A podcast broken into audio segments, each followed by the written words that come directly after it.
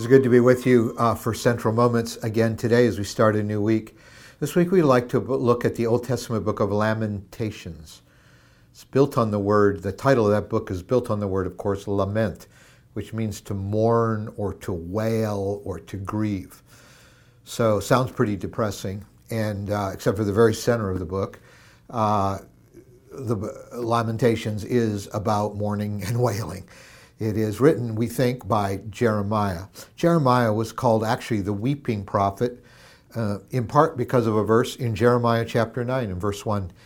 Oh, that my head were a spring of water and my eyes a fountain of tears. I would weep day and night for the slain of my people. Weeping and mourning doesn't mean you don't have any faith. Weeping and mourning, however, means that you, at a heart level, in intercession, in prayer, in love for people, you are engaging the pain that you may be experienced personally or the pain of the world around you. Uh, Jeremiah is not weeping because he didn't have enough faith. Jeremiah is weeping because he's heartbroken over the rebellion of his people. And Jeremiah had been prophesying in Jerusalem all the way until the Babylonians came and destroyed Jerusalem because, because the people of God kept hardening their hearts against the Lord kept turning to idolatry. They wouldn't listen to Jeremiah. They tried to get rid of Jeremiah and his voice. But God kept kept speaking and preaching through Jeremiah. But Jeremiah preached with a broken heart because he loved, not because he didn't have enough faith, because he loved the people around him. And he felt the yearning of God's heart towards them. However, when, when the city is finally destroyed, um, we have these laments recorded in, in the book of Lamentations imagine your neighborhood being reduced to rubble and you can still see the smoke rising and the dead bodies all over the street. Imagine what, what you would begin to wail about and grieve over. This was Jeremiah looking at his city absolutely destroyed. And so, verse 1 of chapter 1 of Lamentations, Jeremiah uh, writes, How deserted lies the city once so full of people. How like a widow is she, who once was great above uh, uh, among the nations. She who was queen among the provinces has now become a slave. Bitterly she weeps at night. Tears are on her cheeks. Among all her lovers, there is no one to comfort her. All her friends have betrayed her. They have become her enemies. So there you see the city once full of people now empty. Uh, she was like a widow. Uh, once she's like a widow, although once she was great among the nations. She was once a queen, now she's a slave. All these poetic ways of grieving and wailing over the loss that God's people experience because of their rebellion against God.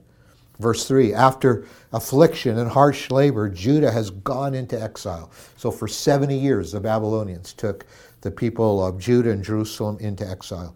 She dwells among the nations. She doesn't dwell in her own nation, she dwells among the other nations. She finds no resting place. All who pursue her have overtaken her in the midst of her distress. And then down in verse 14, dropping down to there in chapter 1. My sins have been bound into a yoke. By his hand they were woven together. So here he personifies Judah. And Judah's saying, you know what, I'm here because of my sin. Uh, and, and it's like my sins have been hung on my neck, and the Lord has sapped my strength, and he has given me into the hands of those I cannot withstand. And this always is what happens when, uh, when we substitute God with something else. That something else, in the end, always turns out to victimize us. It will turn out to sap our strength, and we will find that we cannot withstand it.